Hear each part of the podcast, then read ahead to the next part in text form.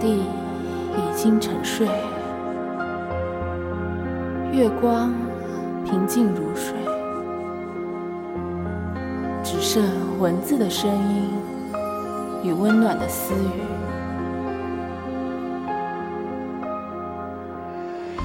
夜半时分，愿您好梦。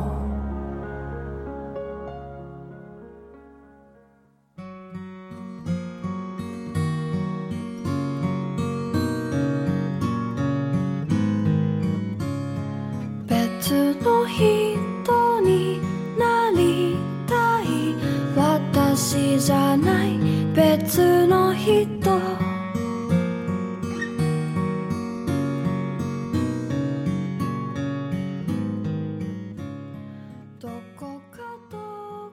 大家好，欢迎收听梅姨子 Radio 和胡说联合出品的夜半时分，我是狐狸。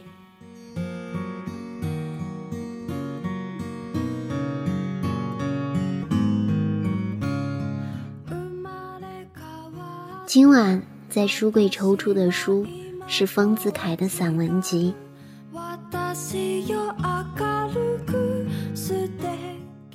唐朝杜甫有诗说：春夜细雨，好雨知时节，当春乃发生，随风潜入夜，润物细无声。今天要说的故事来自丰子恺《山中避雨》。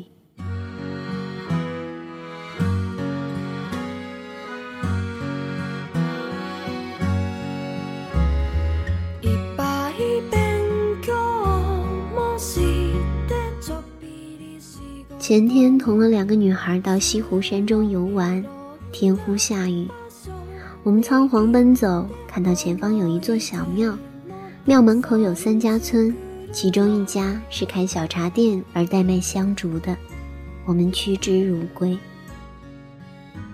茶店虽小，茶也要一角钱一壶，但在这个时候即使两角钱一壶，我们也不嫌贵了。茶越冲越淡，雨越下越大。起初因为游山遇雨觉得扫兴，这时山中足雨的一种寂寥而深沉的趣味牵引了我的感情，反而觉得比晴天游山趣味更好。所谓山色空蒙雨亦奇，我于此体会了这种境界的好处。然而两个女孩子不解这种趣味，他们坐在这小茶店里躲雨，只是怨天尤人，苦闷万状。我无法把我体验的境界为他们说明，也不愿他们大人化而体验我所感的趣味。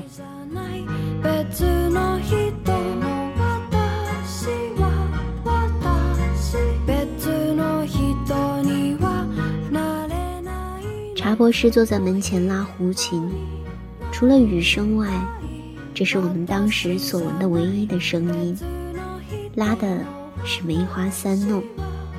虽然声音摸得不大正确，拍子还算拉得不错。这好像是因为顾客稀少，他坐在门口拉着胡琴来代替收音机做广告了。可惜他拉了一会儿就罢，使我们所闻的只是嘈杂而迥长的雨声。为了安慰两个女孩子，我就去向茶博士借胡琴，你的胡琴借我弄弄好不好？他很客气地把胡琴递给了我。我借了胡琴回茶店，两个女孩很欢喜，你会拉的，你会拉的，我就拉给他们看。手法虽生，音阶还摸得准，因为我小时候曾请过我邻家的柴主人阿庆教过梅花三弄，又请对面弄内一个裁缝丝务大汉教过胡琴上的公尺。阿庆教法很特别，他只是拉梅花三弄给我听，却不教你公尺的曲谱。他拉得很熟，但他不知公尺。我对他的拉奏望洋兴叹，始终学他不来。后来知道大汉识字，就请教他。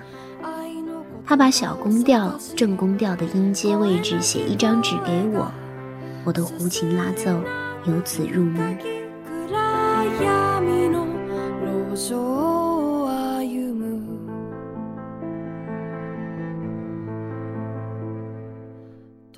现在所以能够磨出正确的音阶者，一半是由于之前有略摸小提琴的经验，一半仍是根基于大汉的教授的。在山中的小茶店里的雨窗下，我用胡琴从容地拉了种种西洋小曲，两个女孩合着了歌唱，好像是西湖上卖唱的。引得三家村里的人都来看。一个女孩唱《渔光曲》，要我用胡琴去和她，我合着她拉，三家村里的青年们也齐唱起来，一时把这苦雨荒山闹得十分温暖。我曾经吃过七八年音乐教师饭，曾经用钢琴伴奏过混声四部合唱，也曾弹过贝多芬的奏鸣曲，但是有生以来没有尝过今日般的音乐的趣味。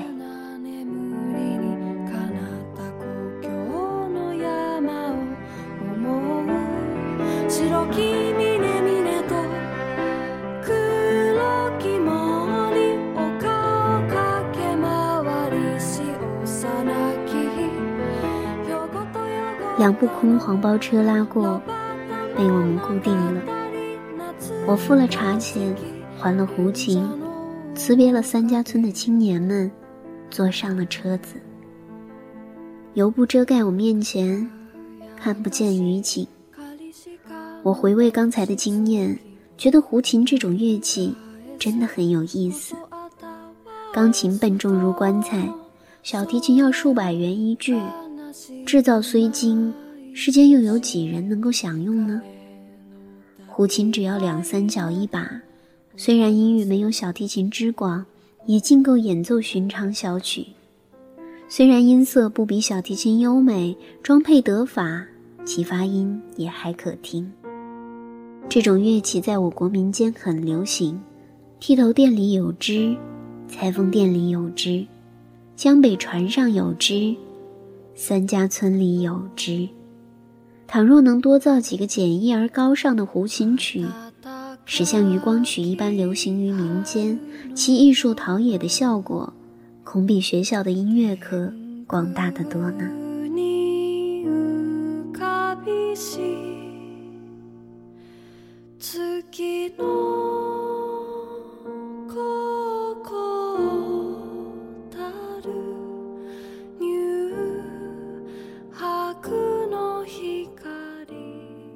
我离去三家村时，村里的青年们都送我上车，表示惜别，我也觉得有些依依。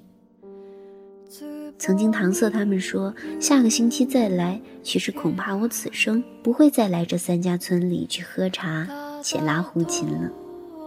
若没有胡琴的因缘，三家村里的青年对我这个路人有何惜别之情，而我又有何依依于这些萍水相逢的人呢？古人云，乐以教和。我做了七八年的音乐教师，没能实证过这句话，不料这天，在这荒村中实证了。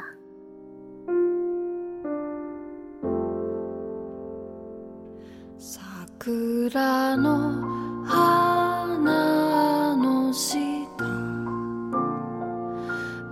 一度妻の手を取り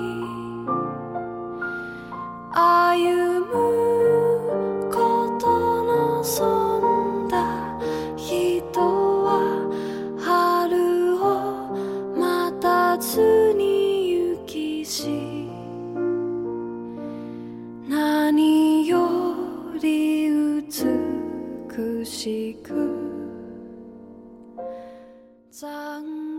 这篇文章是丰子恺在一九三五年做的，即使在现在，在浮躁的社会中，能细细听场语的也少之又少。我们总是在忙碌，忙碌工作，忙碌交际，忙碌生活。我们羡慕他人时时旅游，业余爱好，感叹自己没有时间和心情。其实所谓忙里偷闲，也不过就是转身看了下身边而已。今夜不妨就放下手机，不用专门做什么准备，只要闭上眼，让我陪你入睡就好了。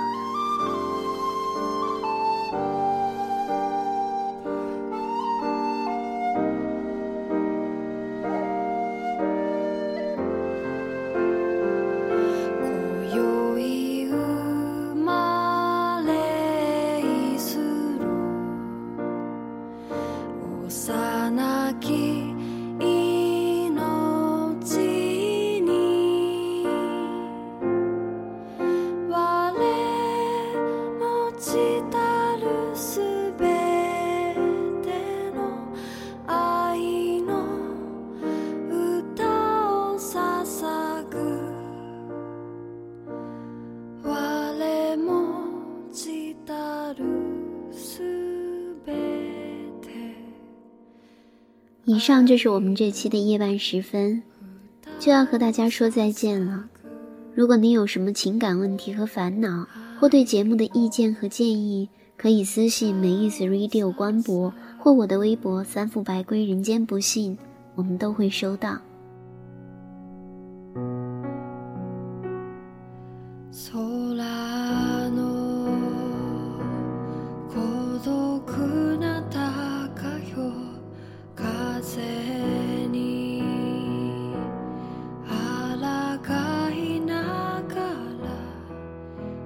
希望大家继续关注我们的没意思 radio 和胡说的其他栏目，你可以在新浪音乐人、爱听 F M、荔枝 F M、网易云音乐和苹果的 Podcast 中搜索没意思 radio， 和在微博音乐人、荔枝 F M 搜索三副白龟人间不幸，并订阅我们的节目。同时在新浪微博关注没意思 radio， 可以参与我们的常规节目的话题互动，也可以加入没意思 radio 官方 Q Q 群二零七五五二五一七和我们互动，我们在这里等你。